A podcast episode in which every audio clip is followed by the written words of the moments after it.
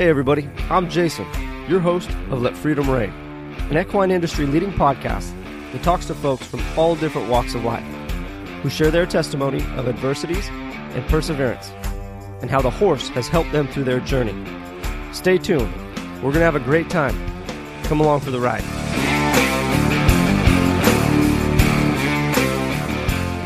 Welcome, everybody, to another week here at Let Freedom Reign podcast. Our guest this week is Sandy Collier. Now, Sandy is an extremely accomplished horsewoman and has developed quite the resume in rein cow horse. Some of her highlights include winning the 1993 NRCHA World Championship Snafflebit Futurity Open on an incredible horse named Miss Ray Dry. In 2011, she was inducted into the Cowgirl Hall of Fame, and in 2012, inducted into the NRCHA Hall of Fame. Despite all she's accomplished in the horse world, Sandy has experience in aviation, martial arts, real estate, and therapeutic riding. What is incredible about Sandy is in that all she has accomplished, she still makes time to give back, teach others, and develop the next generation of riders. To learn more about Sandy, visit sandycollier.com. That's S A N D Y C O L L I E R.com. Now, should you find the content of this episode valuable, please share with a friend. Additionally, your five star ratings and reviews on the podcast platform of your choice would mean the world to us.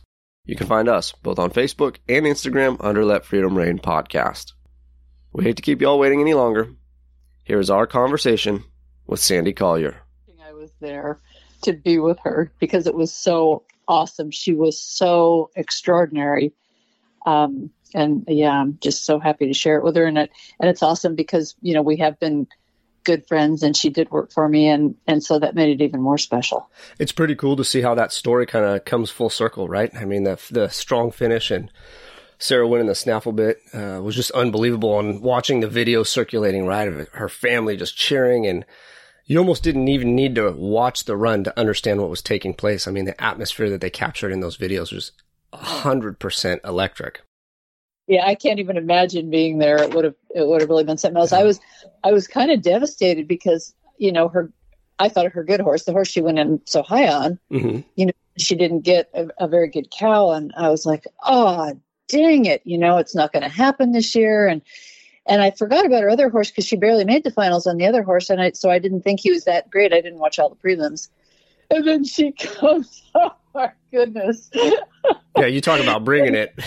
yeah, talk about bringing it. You know, it actually it was funny. It kind of reminded me. Um, 2001, I had um, she's a Shinette and Diamond J Star, and she's a Shinette was such a freak. She was just such an extraordinary horse, and I won the pre futurity on her. And then I went to Snaffle Bit, and I won the prelims by seven and a half points. And like everybody's like, "Oh my God, you're going to do it again, Sandy!" Yeah, here we go. Diamond J Star was in her shadow all year long. You know, I didn't realize how good he was because compared to her, he wasn't. And and so anyway, so in the finals, I lost a cow on on she's a Chinette. I mean, that was it. Yeah. It was done. Yeah. And I just I was so devastated, and that was one of those real life learning moments where I went, "Wow, you know what? You got to get in the present, get your head in the game, and go. You know, swing swing for the stars and do the best job you can on old Diamond J Star. And I went, I had a little chat with him in his stall, and and I got I ended up splitting second and third with Bobby Avila on him, and I had got all three stops. I might have wanted it. You know, oh my! god! It's incredible though how. As a competitor, right? Uh, any any discipline in any sport, not just specifically horse sports, uh, you definitely have to learn to have a short memory, right? Things go bad. There's plenty of stuff, plenty of variables that aren't controllable on our sake, especially when yep. you're talking about the human, the horse, and, and in the rein cow horse. You got that element of a, you know, the cattle to deal with. And uh, just like that, right? Something goes wrong with one horse, and if you got other horses to show, and you carry that over, I mean, you're putting yourself and you're putting your other horses in a really, really bad position with some negative prejudice going into other competitions or events.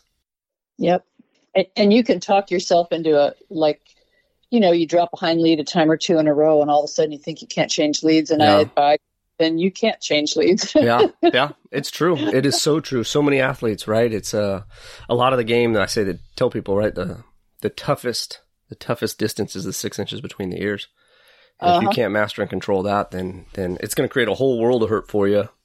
Yeah, and doesn't that just roll all the way back around to being present? It does. It absolutely does. I, I, was recently talking with a guest several weeks ago, and we were talking about just that element. So many people and clinicians and trainers. I mean, it's a very popular concept within the, the Western industry, the horse industry, right? Being present with your horse. But mm-hmm. I think us as humans, we lose that in ourselves, in our day to day lives, right? Outside the lines, you know, without the horses, we just get so caught up in life, right? The laundry list of things to do, the chores, the tasks, the projects, the goals, uh, that sometimes we lose sight of just being present with ourselves and and it's tough because a lot of that stuff can get distracting and overwhelming when those lists and those chores and those goals start becoming insurmountable. But, you know, when you really focus stride for stride and really focus on being present with yourself, um, you can really drudge through a lot and, and accomplish a lot, but it's a difficult, difficult task to do. Well, it should be the easiest thing in the world to do, and it is the most difficult because yeah. our mind, you know, is bent on survival and and thinks it has to do things that it really doesn't have to do and takes us away from that that present moment all the time. Absolutely. And you know, like meditation, you just have to keep guiding it back. No, no, no, back yeah. here now. Ain't that the truth? One of my first experiences with meditation, um, was several years ago. I did one of those float tanks. I don't know if you had the experience of doing it. I have not. Okay, so it is a completely soundproof tank. Um, you lay in it and you float. The salinity in the water basically causes you to float. It's almost zero gravity, right? No pressure on your joints, anything like that. But it is dead silent in that chamber. Wow. And uh, I walked in and I told the guy, "Hey, this is my first time doing this stuff." And they had thirty and sixty minute appointments. And he said, Hey, if this is your first time, let's start with 10 minutes. And I'm thinking, 10 minutes? Come on. Like, let me at least do a half an hour, right? I can at least do 50% of what, what people normally do. And I swear it must have been two minutes into that thing, and my mind was going a million miles an hour, and it was like herding chickens. It was just all over the place, and it was, it was a challenge. It felt great, and it was, it was uh, quite the chore to get back on track. Right, stay present, stay in the moment. But uh, it was a huge lesson in meditation that yes, it is a practiced skill, and you do have to stay up on it. It's perishable. Yeah, yeah, absolutely. Good stuff. So, Sandy, before we get too far into the show, I want to get into a little bit of your history. Obviously, everything Rein Cow Horse is pretty well documented in your story, but let's go through some of the highlights of your journey in Rein Cow Horse and your journey with horses, um, and talk about some of maybe the more influential or some of the moments that meant a little bit more to you because you've accomplished so much in the field for so long. Um, we probably don't have enough to go over all those accomplishments. So let's pick out some of the highlights for you and some of those moments that have been more special than others. Wow.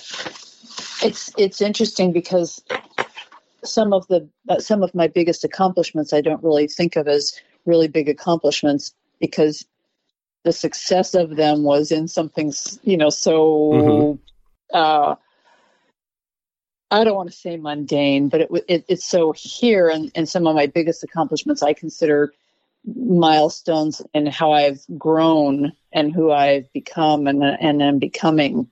You know, those were it seems like a lot more challenging and a lot harder to uh, to actually accomplish. So yeah, sure we can talk about any of the you know horse achievements that I had, but I you know in a lot of ways I'm prouder of some of the growth that I've managed to um, experience. Well, one thing I want to bring up, and we talk about it off air uh, a couple weeks ago, is your resilience, right? And we talked mm-hmm. about how many of the guests on our show have had, we'll say, major traumas or major life changes in their story. And, and that's not necessarily completely true for your journey. However, what I find most uh, appealing to your story is that it has been a series of of many, many small challenges, right?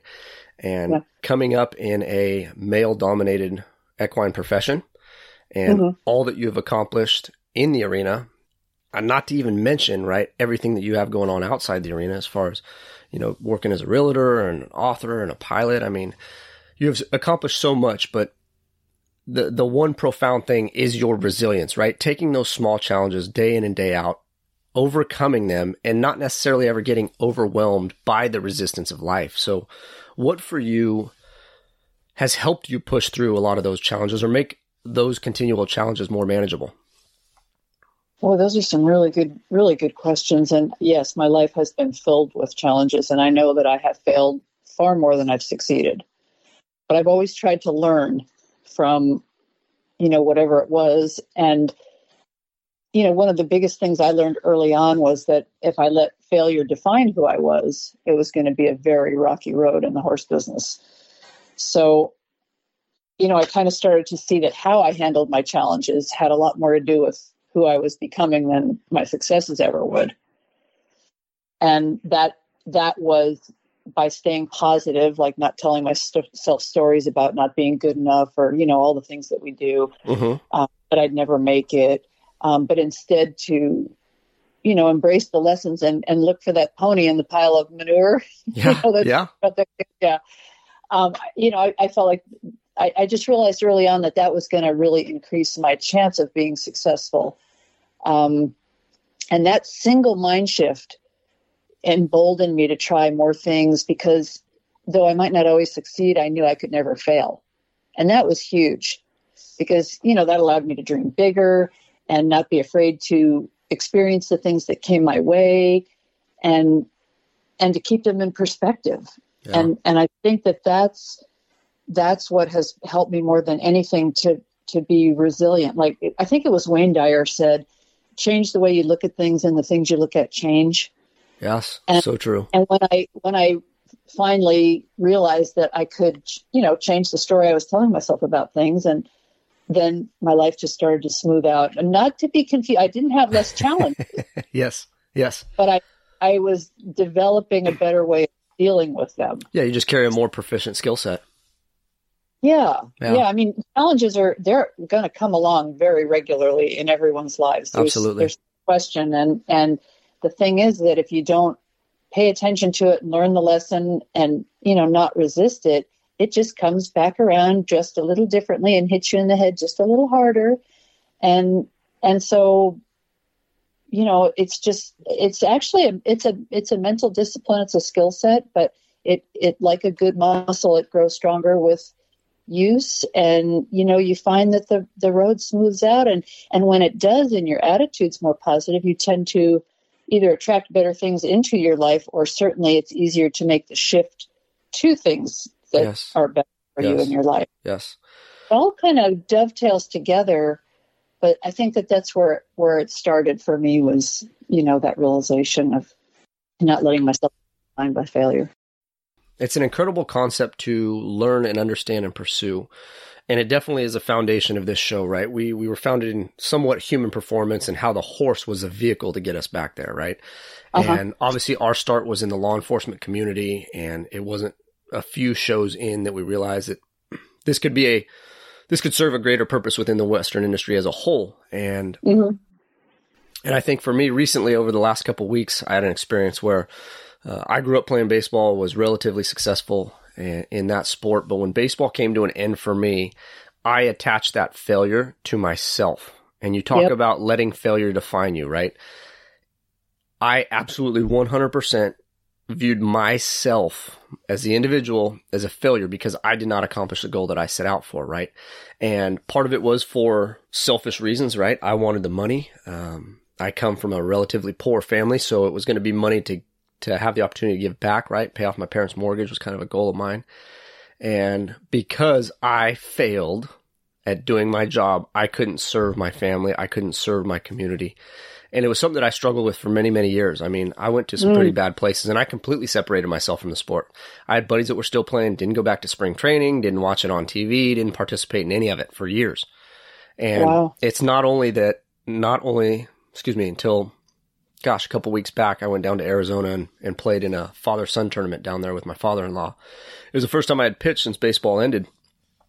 And uh, I was went out and was relatively successful, especially for taking 12 years off. Uh, but it, in reflection and being around the game again, right? Being out on the field, being with the boys per se. Mm-hmm.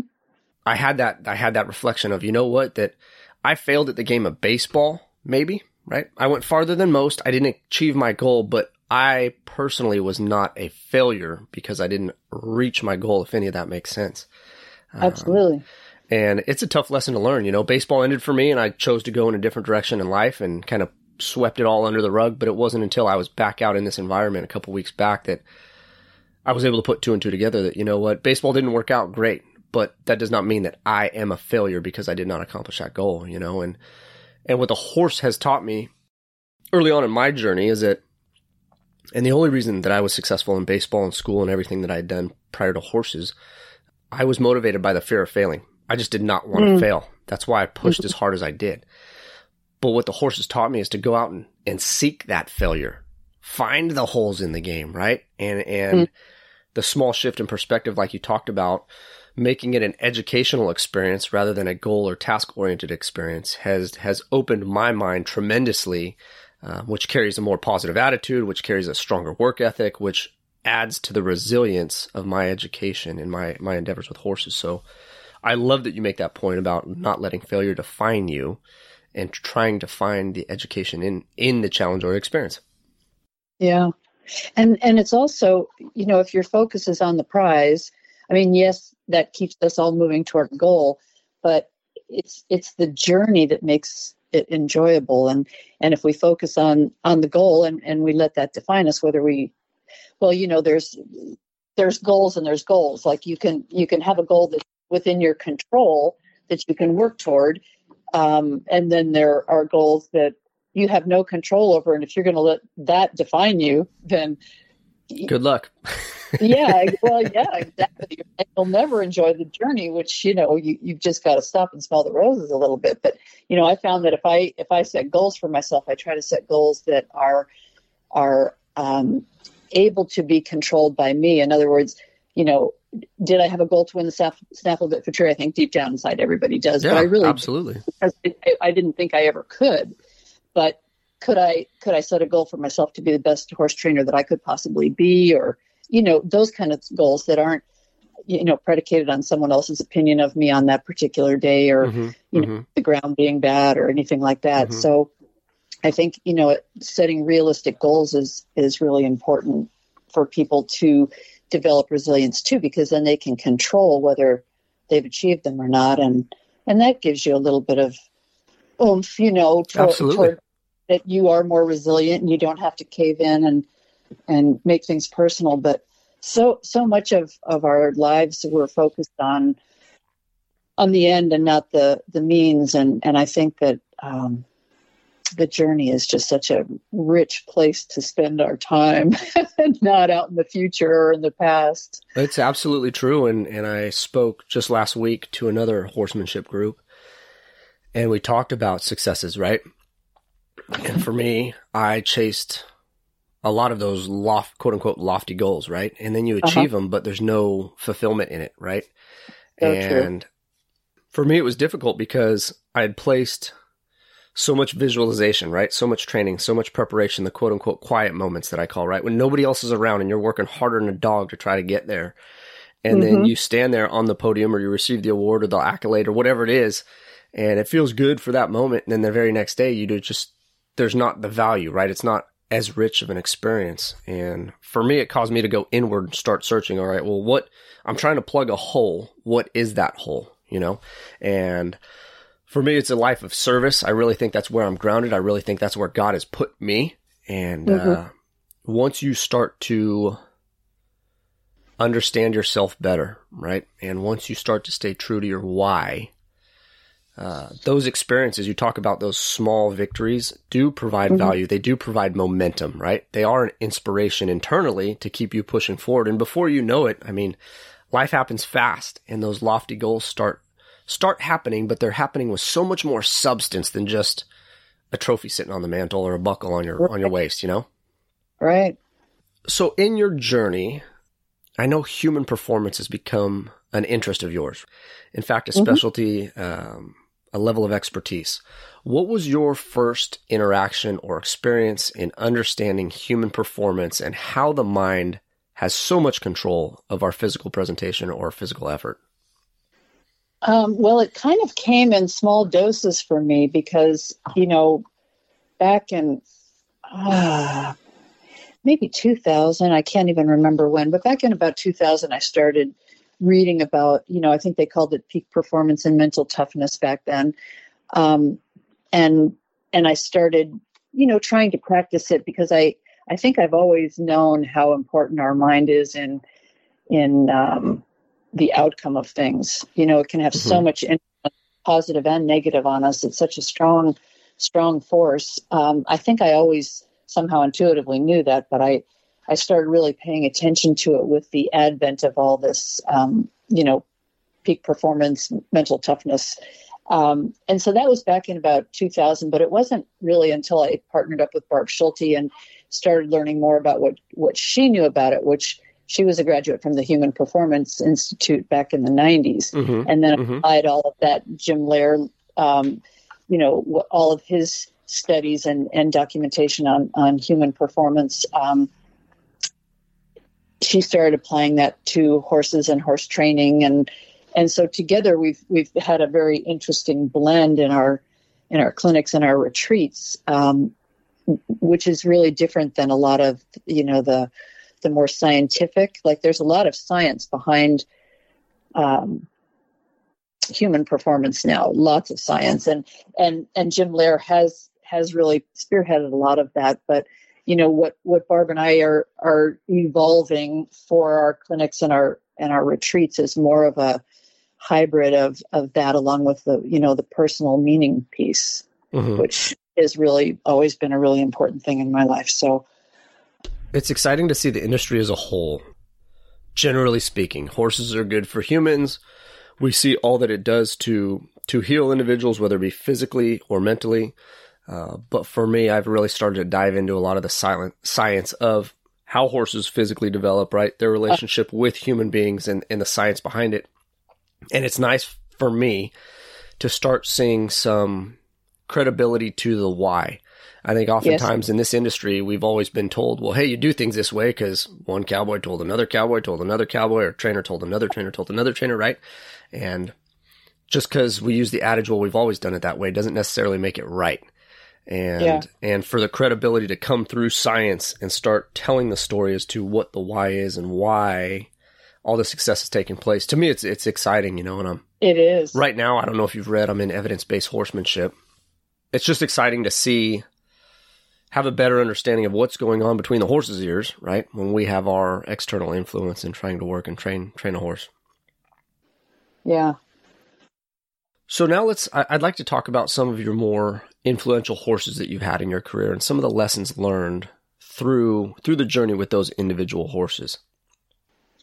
Well, Miss Ray Dry was probably the first really, really good horse I had. It was the first horse that I had a client that had enough faith in me to, you know, give me a certain amount of money to go find a horse that I felt like, you know, I could do really well at the snaffle bit futurity on. So that mm-hmm. was a pretty big deal. And I, I, um, searched high and low. I mean, it wasn't like I had a blank check. So, um, you know, I had to, I had to find, well, I had to find a good deal and, and I had to find a really good horse. And so she was probably the first one in my cow horse life that, that was really, um, really amazing, really taught me a lot and that I actually had, you know, a significant amount of success on. And, and, you know, the lessons that she taught me were, were awesome in that, um, you know, I would say that she was maybe the the beginning of reining smoothing out in the reined cow horse because she was such an elegant mover and you know, I you, know you know how when you go back and you watch like futurities that happened like thirty or so years ago, like you go back to the reining futurities, you think, oh my goodness, we come a long way. You know, wow, it's almost yeah. embarrassing to look at some of those old videos and think yeah. that we thought that that was good then. You know, yeah. when I look back on on her like her rein work, it was I'm still proud of it, you know. Um, and so it and and it just gelled with with my style um, and helped me to learn to, you know, leave my horses alone more and let them do their job and and be good at the things that they're good at, at. And you know it's not a cookie cutter approach. They are so all such individuals and and to you know treat them that way. And um, she just she really stepped up my program a lot other than you know the, the success I had winning the futurity honor, but she helped me so much as a as a horse trainer and as a human being to to really appreciate a really good horse and and what they can teach you, not what you can teach them. I mean, they basically kind of come. All you have to do is is smooth out the rough edges and help them learn. You know, it's not like you teach a really good horse anything. That's funny. So, yeah, so so that was really significant. But the other really significant part was, um, like you were just saying, when I won the futurity honor, it was pretty exciting being down there on the floor of the arena and the champagne and everybody, you know. But then I, when I left, I was back in my tack room having to break it down all by myself and pack up the trailer mm-hmm, and mm-hmm. all the hard work. And I'm driving home and I'm thinking, wow, that was interesting. Like I spent two years of my life, you know, perfecting this this performance and and and then I did it and I won this great big thing and now I'm like, here, well, here I am. You know, it was yeah. just such a shocker. Um, because, you know, most all of us think that, you know, we'll be happy when, you know, we have a good horse, we win an event, we find the right man, we buy a new house, we whatever it is. And and so, you know, it's no big surprise now that it didn't bring me happiness, but it sure was then. And yeah. And um so anyway, that kind of started me on a, on a path of, well, you know, if that isn't what brings you happiness, then you know what does, and and the realization that it doesn't come with an achievement, but it's an inside job. You know, it's, yeah. it's not a destination, and and so so inadvertently, she started me on a path of of a way of being where, where I have more appreciation and gratitude and looking for that pony in the manure pile and mm-hmm because what I started learning was is the more I appreciated things, good, bad, and ugly, and if I could just be a little bit grateful every day, then amazing things started to happen in my life. So um, that that was pretty amazing. Like she set my my course as a horse trainer, uh, helped me with getting a tremendous amount of recognition, helped me learn so much about helping horses learn, and then changed my life internally because I realized that that didn't bring me happiness, and if that didn't, what did? So she kind of set my feet on a lot of different paths. So I would say she was pretty significant. It's incredible to see all the success the horse brought outside the arena per se, right? And you talk yeah. about the big win, right? But there's so many there's so many versatile life lessons that these horses offer us and and one concept that I talk about quite frequently frequently on the show is like how do we we as horse people, right? How do we develop that skill set in others? How do we help other individuals to have that level of awareness, right? Because I'm sure plenty of people have ridden great horses and every year people have success at the snaffle bit futurity, right? But for you to pull away that much more as far as gratitude and attitude and understanding progression and giving back, I mean, it's a, uh, I guess it's difficult to put words or concepts around, but when you definitely feel it, you know it. Yeah. Yeah. And I'm not sure that, I mean, horses do allow people that are ready to change, they do help them change.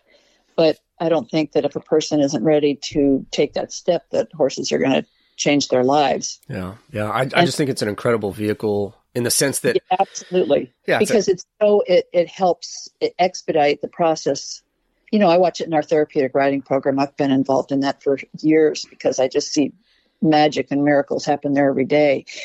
And I mean, it just it expedites the process if if the person's willing, I guess. In the proper you know? position, yeah, yeah.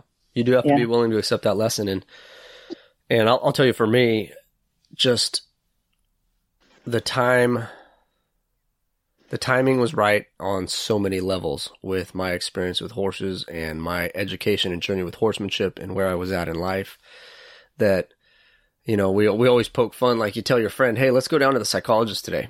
You know, they're going to look at you like you're an idiot. Like it's it's it's uh, it's far too threatening, right? Especially if you're not in the right yeah. place. But when you ask your friend, "Hey, let's go down to the barn or let's go work some horses today," uh, they'll be a little bit more receptive to that. And I'm not saying that the horse replaces modern medicine, but but the approach is a lot more passive, and and it and it helps the individual find themselves, I think, with greater success. Yeah. At least that's been my experience uh, personally and, and working with others. I totally agree with you. Yeah. So I want to talk a little bit about your clinics and retreats and what you have to offer with Barbara Schulte. Uh, uh-huh. Let's talk about the different, maybe different programs, the length of the programs, kind of what the programs offer in general terms, and then we'll get into how people can enroll and become more involved. Oh, um, well, Barbara and I both do our own clinics still. She still does um, cutting clinics um, several times. I don't, don't, know actually how many times a year she does those, but and I still do uh, my cat, horse, and reining clinics um, frequently. But we have teamed up and we do offer. We call it "Be Unstoppable." That's our our motto and logo, and our website is even beunstoppable.us. Um, we offer clinics and we offer retreats, and the clinics um, she she teaches you know how to get cows cut and and the cutting part of the clinic.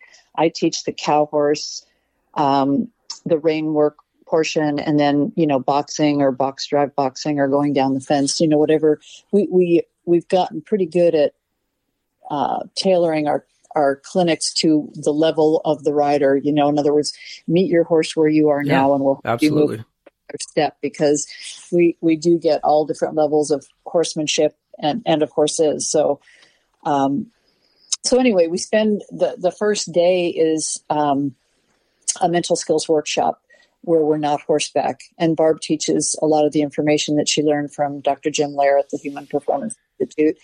We do um, we watch a, a, you know several videos of different runs, and and I talk about increasing your performance from a judge's point of view because I, I do judge quite a bit.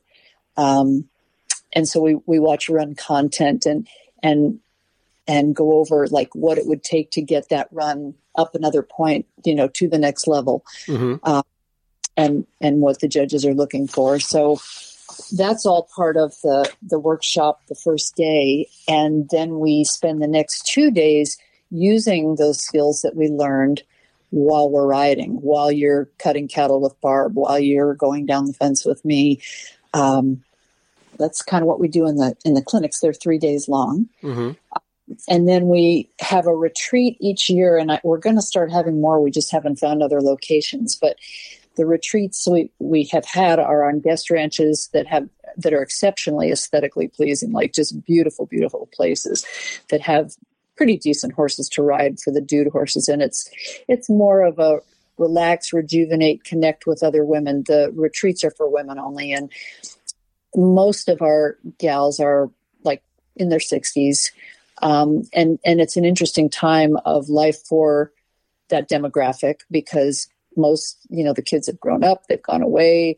Um, you know, spouses die, divorces happen, but it's a it's a time when when women seem to turn to other women to connect and bond and maybe they actually have time to do things like that because they've worked their whole lives and now they don't have to. So yeah you know, so all the other demands of life start to slow down a little bit. Yeah it's a little bit more about the journey and the connection and and enjoying other people but the the common thread is that we all love horses. Mm-hmm. that's that's who our people are. And so you know you automatically have a, a kinship and a bond with people that you've never met before because because the horse is at the bottom of it. And mm-hmm. so that's another special way that, that horses you know connect us. Um, so anyway we spend um, that's a those are four days and and we spend you know time together. We call it in the boardroom where we do some personal meaning pieces and and then we um, trail ride in these amazingly beautiful places. And then we usually have a have some cattle and we ride the dude horses and we work on teaching them to turn around and change leads and work cattle. And it's just a hoot because you know we're all really good riders and here we're riding these dude horses and it's just it, it's really it's really a lot of fun. Good stuff. So i want to talk about and transition into all that you've accomplished in this world, right? And we talked about this a little bit before, right? With with some individuals, as soon as we start achieving elite levels of success, in some cases there's a, le- a level of entitlement that comes along with that, right? Mm-hmm. And people put themselves on a pedestal for whatever their own reasons are. Um, but what I feel is most admirable for you in your situation is you've always had a desire to give back and a willingness to give back. You made incredible efforts to give back. So, for you in your journey and all that you've accomplished, where do you find the need to help the next generation or help the next set of riders coming through, whether it be Rein Cow Horse or life in general? You know, I've always sort of had that gene. Mm-hmm. mm-hmm. to give back. No, I absolutely, yeah. Gene, um, because I've always felt like you know life's kind of um, you want to keep your life in balance. So if you're if you're lucky enough to have good things, then you need to you know keep that keep that scale balanced, or or you do get very entitled and very. Uh, you know, your learning kind of stops because you get thinking that you're somebody you're not. And, yeah, very true. Um, and I found that it's really grounding to to give back and share. And so, as a trainer, I always, um, with with my assistants, you know, I always spent a lot, a lot of time helping them hone their skills, and that was, you know, one way of giving back. And you know, the the hard part about that, and the reason most trainers don't want to do that, is because your assistants always leave, and they usually take clients with you, and mm-hmm. it's like kind of a bit of a slap in the face. Yeah. But doesn't that's not a reason not to do it. Mm-hmm. You know, mm-hmm. if you want to have good help, you have to help them be good help. So so I've just kind of always been that way, but maybe even more so after I started um, coaching, after you know getting my life coaching um, business going, because I saw how well. First of all, it's a, it's sort of just something that that happens. It it's like organically happens that you start giving back more when you start coaching because it's such a um, it really opens up a two way flow in, in your life organically. And so, um, so it, it started happening anyway, but I, I just, because of, because of coaching, I got where I was enjoying my life more and it made me want to help other people, um, help them enjoy their lives more and kind of even more paying it forward. Yeah, absolutely. So, yeah, you just you get knowing kind of how the universe works, and and if you pay it forward, it always comes back. So um, it was sort of an evolutionary process. It didn't just like happen overnight, but I oh, think I always not. Yeah, I think I always had. To. I think for me, I start as as you go through life, right? You start to become older, and you take on all these different obligations and different chapters in life. Uh, those, as I progressed through those chapters, I started to reflect on when I was younger, right, and the coaches mm-hmm. that poured into me, and the trainers that poured into me, and understanding, being a little bit older now, and then understanding, gosh, the sacrifices these people made to come uh-huh. out and pour into me. Like they didn't know me anything for nothing, yeah. right? And for them yeah. to make those sacrifices and carry me as far as they did, uh, I personally felt indebted. And then you talk about, you know, having the quote unquote secret, right? And holding on to it. Um, for me, the horse provided incredible successes, incredible chapters being written in my book. And, and if I could help somebody else experience it, right? Or inspire them to write their own chapter, Right. I just personally felt obligated to to pass it along, you know, and yeah. it has been an incredible journey. You talk about paying it forward. Uh, most people who get into the life coaching business or any coaching in, in general, right? Uh, it's because they have the passion, the fire for for people's success. Uh, it, it is yeah. a people profession, right? Yeah. We don't do it for the selfish reasons because you're going to get goodwill back. That's not guaranteed. Does it happen in most cases? Absolutely. I think of all the opportunities that I've been granted through the horse and through the Western industry, it's just absolutely incredible. And it's stuff that I never even dreamt would even happen. It was a world that I didn't even know existed, but you just go out and work as hard as you can and take care of the next human being as best as you have, given your skill set. And before you know it, these doors start opening and it's just, I don't know. It's, I'm forever grateful. Yeah it is amazing where where horses have taken you well for you for instance or for mm-hmm. me mm-hmm. the, the, countries and the people and the yeah. experiences and the richness in our lives and the connection with other people the uh, immediate connection you have with somebody when you meet another horse person like yeah. it's just they're just so they're so amazing yeah. it's and yet and it's such a good organic way of life like you know, if you have to get up and feed that horse or you have to be up in the middle of the night because he's colicking, you got to do it. Yeah. You don't, don't have a choice over your head and go back to bed. So you learn early on, and, and that, you know, I was lucky because I had horses early on.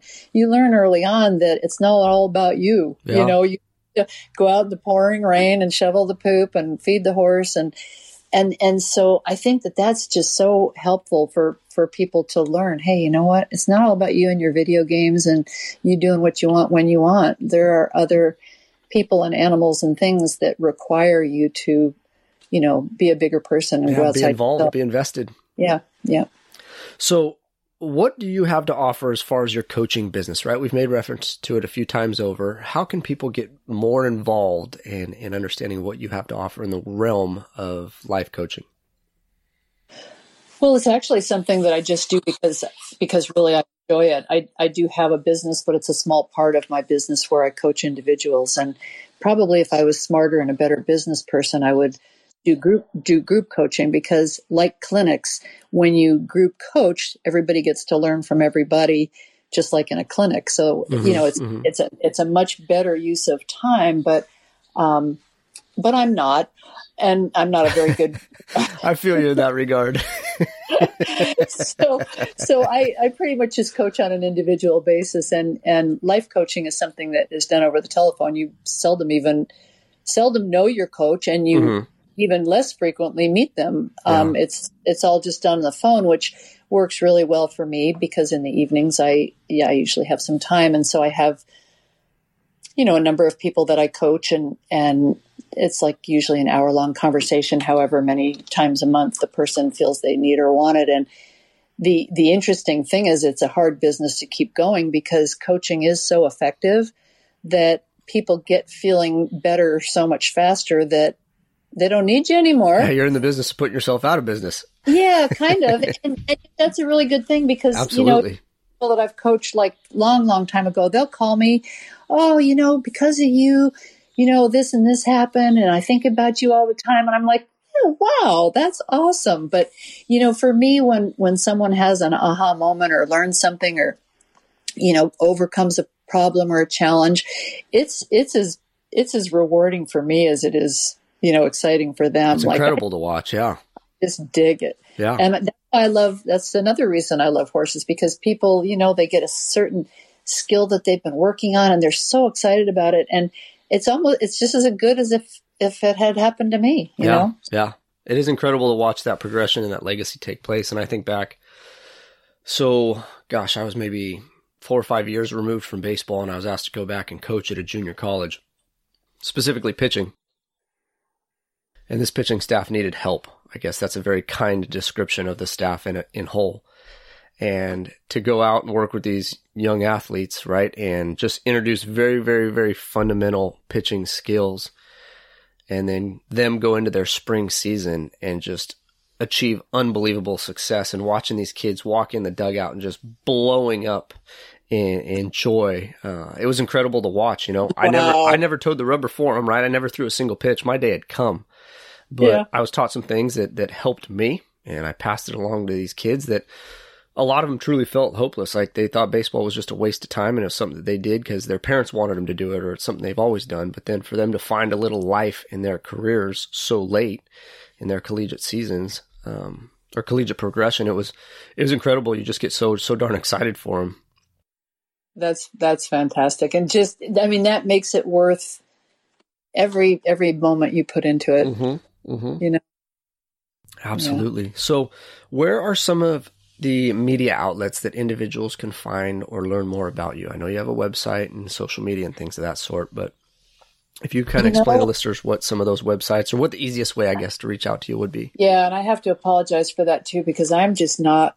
I have just not ever spent that much time in social media, yeah. and I know how important it is. But I'm a dinosaur. Um, Barb, Barb, and I have a web- website that's beunstoppable.us, and we also have a Facebook page. Um, I have a website, sandycollier.com, which I don't update regularly. and I have a Facebook page that I that seldom go on. I'm so bad. Um, but I have a phone number, and anybody that wants it can have it. So I uh, I operate under the same exact mantra. Do I have a website? Absolutely not. Do I have social media? Yes. Is it updated? Next to never. Uh, we usually yeah. get a post or two out a week uh, on an updated show, but uh, for me personally, life just gets so busy, right? I don't have the time to sit down and a, I'm not that good at it, right? So it takes me a lot longer to put out a post, but right. Um, I'm just busy doing other things. There's other seasons of my life that require me right now. So I get it it's when it comes to uh... Facebook is a black hole. Like every once in a while, I'll go on it, and then two hours later, I'm like, "What happened?" I did that just last night. I was going to go look something up, and then yeah, I was about 15 minutes in. I'm like, well, "What did I even show up here for in the first place?" yeah, so I have to apologize for that, but good stuff. So, Sandy, as we wrap every mm-hmm. show, I like to ask a question around legacy, right? So, for you and your journey, whether it be personally, professionally, what is what is a life lesson that has meant something to you, and what would you like to pass on to the next generation coming up behind you? Wow, you know, I've talked about a lot of the life lessons that I've been lucky enough to have had.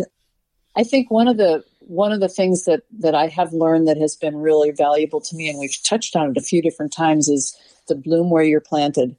Yeah. You know, no matter where you find yourself, if you can be grateful to be there, find something good about it, and dig in 110 percent, you know, you will bloom, you will thrive, and and by doing that, lots of doors open up, and and a very you can have a very very different experience um, than if you resisted it or hated it or you know were unhappy there or you know told yourself stories about why you were there or, or whatever. And and then moving on can be so easy. Um, and another thing that that i've learned that i used to study aikido which is a martial art. And mm-hmm. and our sensei used to say like when you're pointing your finger at somebody like you know just go ahead and do that. Point your finger yeah. like you're pointing at somebody. There's three fingers that are pointing back at you Whoops. Right? yeah. yeah. And those are the three things you really need to be paying attention to. And yeah. and um, I, I always think about that when I'm like blaming or pointing my finger at somebody or saying it's something else. Uh, I always go, yeah, this is gonna hurt. uh, yeah, and when you when you really start to take responsibility for your the effects that you create and you know what's happening in your life things really start to change. Um, so that that's was another really really huge one. Um, yeah, you bring up uh, great points because I'm I'm about as guilty as it gets uh, when you talk about just starting where you're at, right, and pushing on from there. Because uh, I'm as guilty as it gets when it comes to I call it you know paralysis by analysis. I think about yeah. what's my plan going to be, what are the 75 contingencies going to be if any of those first ones fail, and I find myself many months down the road not really getting anything done because I spend so much time thinking about the plan and the goal and how I'm going to achieve it rather than hey just take the first step and see what happens. And when you take yeah. the second step, make it based on the decision of the first step, right? Uh, and that's something that I've tried to work on uh, the last probably year, year and a half is that if you want to do something, just get out and do it. And it's not going to be perfect. And you're probably not going to have all the successes right out the gate, but the growth that takes place in failure, in the challenges, in the difficult times is really the important life lessons that are going to stick versus trying to pave the golden road. It just does not exist in life. Perfection is not a thing. No, and, uh, excellence uh, is, but perfection never will be. Yeah, yeah, yeah. And and when you talk about, you mentioned it very, very early on in this show, right? Uh, failure is going to happen and it's going to happen a lot, but you just need to get back in it one more time than you fail, you know? Yep. And that's going to keep the progression pushing on. And for me, it's been an incredible, incredible journey to learn and, or excuse me, an incredible lesson to learn in my journey. Mm-hmm. And when you talk about the analogy of pointing and having three fingers facing back at you, when people can really understand accountability in a non-threatening manner, right? It's uh-huh. it's incredible what ownership of your situation can do. I mean, you talk about developing momentum in the realm of inspiration and focus and desire and passion. Uh, I think early on, it's very hard for people to admit that, man, maybe I do have an influence and maybe it is a negative influence on this situation. But when you really take control of that and understand that you can, you can right your ship no matter where it is, right? But like you, you said, can. you have to start now. Uh, accountability and ownership is a big, big deal, and it's very, very liberating in any process, whether it be horses, whether it be life, whether it be any given profession. You know, yeah. Um, it's it's incredible it's, when you really dive into the sciences behind ownership, accountability, and and failure. Yeah, you know when you were when you were talking about your analysis paralysis by analysis, um, I was thinking, you know, back when I was learning to fly, you know, they always tell you, you know, you've got to drill on all the things that can happen so that yeah. they just, you know, boom, boom, boom. If it happens, you know, you you're on it. And and that's I mean, that is a very, very important part of life is planning for or at least, you know, considering all of the things that could happen and, you know, how you would handle them. But but if you dwell in that, then when you're actually flying, you can't enjoy the flight, you know? exactly. And so, and so I, you know, I would, and, and same thing with, with horses. Like, I mean, I, I trained for every eventuality, every possibility that could ever happen. But when I go to the show, I, I'm only thinking about the good things that are going to happen. You know, my mind is focused on that, but but I've trained for all the others. My muscle memory and my horse's training will take over if if one of those weird things happens. Mm-hmm, but mm-hmm. but I'm not planning on them happening when I go to the show. I try to be as positive as I can. So um, so that that kind of came to mind when you were talking. And then the other thing is is something that Greg Ward used to always say. Uh, for those of your listeners that don't know Greg, he was just a fantastic trainer, a fantastic man, and just one of those guys that was kind of seeing it the way it really was way before way before anybody else was. Mm-hmm. And one of the things he said was, if you can improve your horse one percent a day, in a hundred days your horse will be a hundred percent better. Yeah. 1% a day is nothing. And, you know, that kind of ties in with life coaching. It's like these small steps, just these little steps can make such a significant difference in the outcome. Like if you, back to flying, you know, if, if you, if you start off and you're like one degree off course over a period of, you know, hours or miles, you know, however you want to look at it, you can end up in a different country. I mean, it's just little, little significant steps. And that's what coaching is all about mm-hmm. is mm-hmm. helping people take little steps towards a different life. Yeah. And, and horses make it so doable, like little, little steps with a horse, you know? Absolutely. You, Absolutely. Yeah. And that's what this show was, right? I, I, I was going through yeah. some things in life and, and it was very, very minute changes in perspective alone that had those profound impacts. You know, I, yeah. I made a small foundational change in how I viewed a situation, but when I reached the end, right, the resolution of whatever that situation was, I was miles off course for the better, right? Versus going uh-huh. down the road of disaster. And so, uh, it was, it was in talking with one of my mentors that, Hey, we got to get this out to people in another medium, right? And the, generally speaking, the horse world is a little bit behind in the technology world, but you know, that started the formulation of the podcast and we start talking to all different writers from literally all over the world and all different disciplines and all different backgrounds. And, uh, that was our hope is that maybe somebody hears that one that one sentence, that, that one word, that one message, right? In one different direction, yeah. And gone. There they go. And it's just been incredible. Um, I consider myself a steward of this information. This isn't my genius idea. I'm not quite intelligent enough to be to be put in that realm. Um, but it's been it's been incredible to have guests of your caliber. Uh, never in a million years should we or would we have crossed paths, you know, but when we start to focus on the human and have that genuine care for our fellow man, it's incredible to see how everybody just comes together for a common good. It really is. And I think what you're doing is is just wonderful because it's it's such an inspiration to so many people. And like you said, if if somebody hears one thing in a podcast that can change their life, yeah, wow, yeah, let's do it. Why not? It's definitely worth the effort on many many levels. Yeah. Well, Sandy, I thank you very, very much for all of your time um, and contributing to all of us here at Let Freedom Rein podcast. If there's anything that we could ever help you with for future endeavors, please do not hesitate to reach out. We'd love to get behind you and support all that you have going. It's incredible to see all the mastery that you've accomplished in your life and, and such an inspiration to so many people on so many levels in so many disciplines. Well, thank you. thank you. I mean, that's, that's a lot of compliments and I really appreciate it. I just want to say to everybody it's that it's just never too late to be what you might have been. So, you know, don't wait another day. If you want to make changes in your life, you can do it one step at a time. Yeah, go and, for it. Yeah. You can't fail. That's true. That's true. You, you can only learn. There's only there's only learning. Absolutely. All right, Sandy. Well, we will talk to you down the road and we can't thank you enough. Great. Thank you, Jason. Bye-bye. Hey, thanks for riding along with another episode of Let Freedom Rein podcast and being part of our freedom family. If you want to provide greater support of this show, visit patreon.com forward slash Let Freedom Rein podcast. That's P A T R E O N dot com forward slash Let Freedom Rein podcast. And Rein is spelled R E I N. There you can provide a donation at a cost less than the fancy cup of coffee you're probably holding to help us produce free weekly content. For collaborations, to book us as a guest for your next event, or to make guest recommendations, email us at info.lfrpodcast at gmail.com.